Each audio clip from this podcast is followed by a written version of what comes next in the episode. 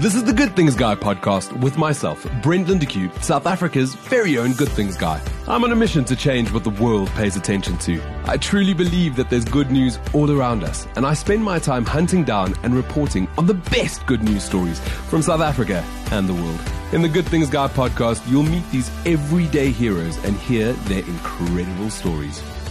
Pascale de Henke was a first year university student when she decided she wanted to use her skills to give back. She realized how hard it was to find places within her own area to go and volunteer. This was when she decided to found the Brownie Points platform that would help link people to volunteering opportunities. And Brownie Points was recently named Most Innovative Strategic Implementing Partner by the IDC. Pascale, welcome to the Good Things Guy podcast. Thanks for having me, Brent. It's so great to have you on the show. Um, let's start right at the beginning. Brownie Points, you wanted to volunteer how did it all sort of come to be? Well, I was a student, and of course, as a student, you've got your studenty stuff to do. You've got your tutorials, your lessons to go to, and then, of course, usually you have a job on the side. And I realized that you know it would be not only didn't I find something close by because you know you have to pay for petrol as well um, or for transport, but I also realized it would be really cool to balance it out to earn brownie points that I could then um, you know swap out for coffee on on campus or something for the volunteering, you know, as a student. Um, so that more good would come come to all these awesome nonprofit organizations that are doing so well, um, without having to choose between, you know, doing good and just having a sustainable life. You know. And the name Brownie Points. Uh, can you can you give us a little bit of insight into how you came up with that? Um, well, actually, just it all started with that name. Really, it was just it was that concept of um, the saying. You know, when you meet a, a stranger or you know somewhere at a bar or something, or through friends, and you start chatting, and you realize that you have a lot of in common, and you like this person, and they're sort of on the same wavelength. That you give them brownie points. Um, you know, so they sort of the social status in your eyes is higher, um, and it's we sort of got that concept from looking back into how humanity evolved. We used to be tribes, and um, the best, the social status was was determined by how much you would give, right? How kind you were, how helpful you were within your tribe. So that's sort of what we wanted to base it on. And it's, it goes really well with the whole Ubuntu vibe that South Africa's got going as well. I'm sure you've been asked this a million times. Um, have you always been a kind person? Have you always volunteered? Have you always given back? Has that been part of your ethos? Wow, that's a good question. Um, I would like to think so, yes. Um, I'd like to think that my, my mother, um, she was a single parent, raised me to, to be quite kind and, you know, to give back.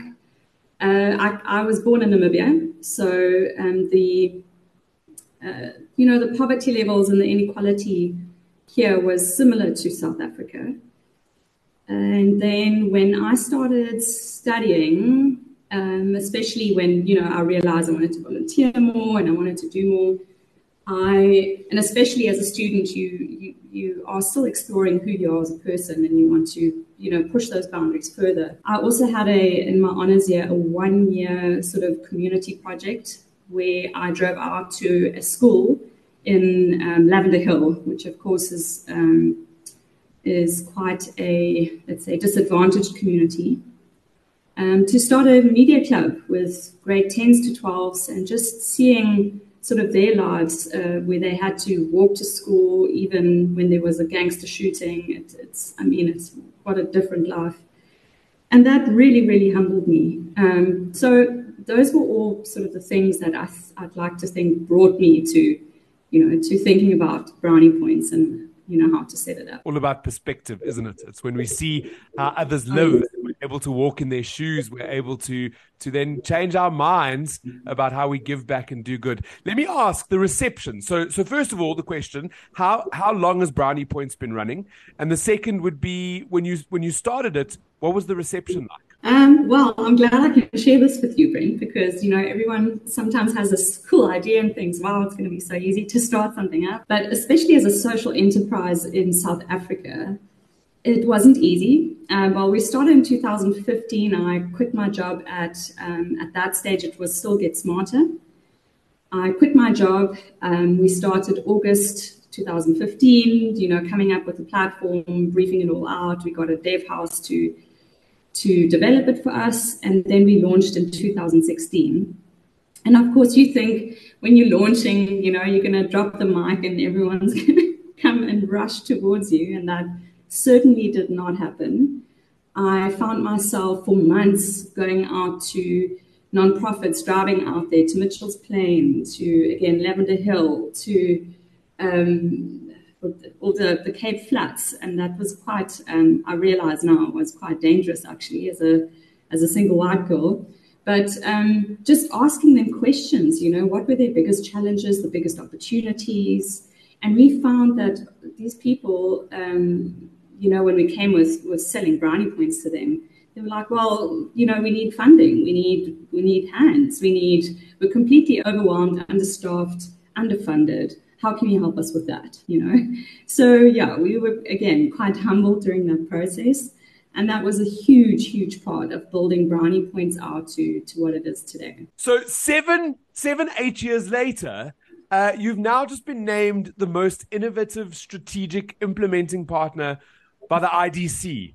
Uh, can you tell us a little bit more about this this, this award that you've received? Yes, um, well, it was a complete surprise. Um, we recently went, um, uh, myself and Pavel, who's our CTO, um, we, we went to Joburg to this in person event, which um, IDC has hosted um, to have all the SIPs, so the strategic implementation partners. There's 36 of us in round two now on the Social Employment Fund, which is funded by the Presidential Employment Stimulus, just to have you know a networking session over two days so we can get to know each other, learn from each other, um, collaborate.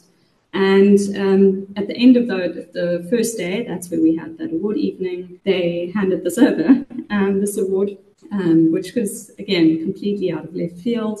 And um, it's because we, from the beginning, I mean, actually, this is quite a nice segue from what I spoke about before with the nonprofits being understaffed, overwhelmed, where we had this ethos from the beginning, especially with our startup as well. I mean, we were two people when it started out, um, to work smarter, not harder, and to use technology for good, right? So we all know about uh, technology and, you know, automated notifications and all of that stuff and good reporting and you know, to use that, to apply it to very specific, customized, advanced projects um, where people want to think out of the box, just like IDC is doing now in the presidential employment stimulus with social employment, um, which is a wonderful concept and something, again, that um, how Brownie Point started out, right? Like I wanted to volunteer, but you know, it would have been nice to have a brownie points, a couple of brownie points to to grab a coffee on campus, you know. So really, it it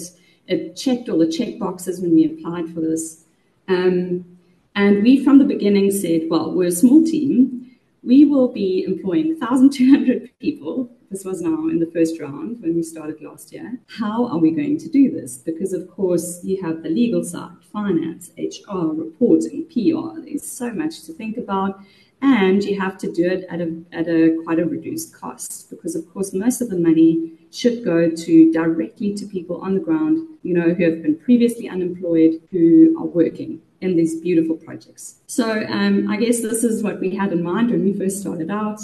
And um, yeah we sort of built out being techies. Um, we built out our own workflows and systems to put our best foot forward and to represent as one of the SIPs represent this program or present this program um, as a good proof of concept to the public, to the government, to everyone. That leads me to my next question, which is the Good Economy Initiative, right? You are part of that. It's a governmental initiative that's been put together. And and I can't believe that you you so nonchalantly just pushed out that you that you employ 1200 people or that was the plan it's absolutely amazing um, is the Good Economy Initiative working? And, and I guess the answer to that is yes, if, if you're still employing all those people. Yes. Um, so the first round, which started for us um, last year and sort of ended out in May, June this year, um, was a complete success. Um, I wish I could have had you as a fly on the wall in that in-person event. I mean, we were it got quite emotional um, during those two days when we when we shared stories with each other, just stories from people on the ground, how lives have changed. Because um, because collectively, so the good economy is our implementation. We've just called it that, right? But there's 35 of us who they've they've got different names for it and it all falls under the banner of Social Employment Fund. Yeah, it absolutely. I mean, it was such a success. Um, when they put up the, the totals, the summary of, of, of, all the, the things that people achieved, I mean, the number of trees planted, alien species cleared, kilograms of waste or tons of waste even collected and recycled. I mean, seeing in all of that, your brain can hardly digest it, right? But it's absolutely working, which is why um, the second round now exists. And we now um, got promoted essentially to employing 1,425 people for the second round for 10 months, um, where before it was 1,200 people for nine months. So it's an absolute success. And what I just wanted to mention here is, and I'm, I'm, I'm going to be quite frank, we all know that you know employment is employment. Usually, it's for for profit driven um, activities. So you as an employee, you give your time and your you know your energy towards your employer, who then compensates you with money. Um, but a lot of people, and this is also why Brownie Points has been so successful with corporate clients.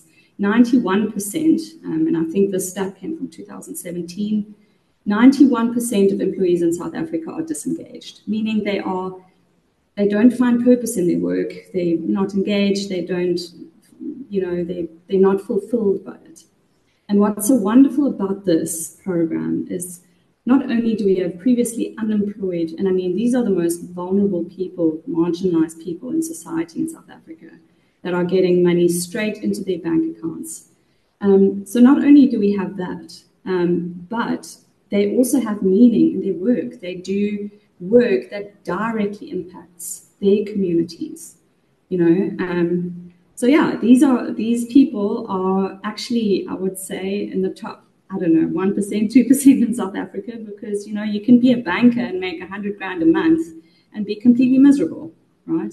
So yeah, that's just something I wanted to add to. I commend you on all the good work that you and your team do and and in a in an environment like South Africa where unemployment is so rife and our statistics are so scary, to hear that you're creating meaningful employment where people can find both their passion and their purpose, um, that makes my heart really warm, and I'm sure it does for the listeners as well. If if the listeners want to get more information, if they want to uh, volunteer for Brownie Points, where do they go? Um, you can go to browniepoints.africa um, and we've got a couple of, um, of press releases out with a link to our campaign for the Good Economy campaign, where we are now actually launching to top up work days. So a person or company or whoever you are, you can sponsor a work day or, or more. You can choose how many work days you want to sponsor um, for each one of our 10 partners. So we're rolling that out.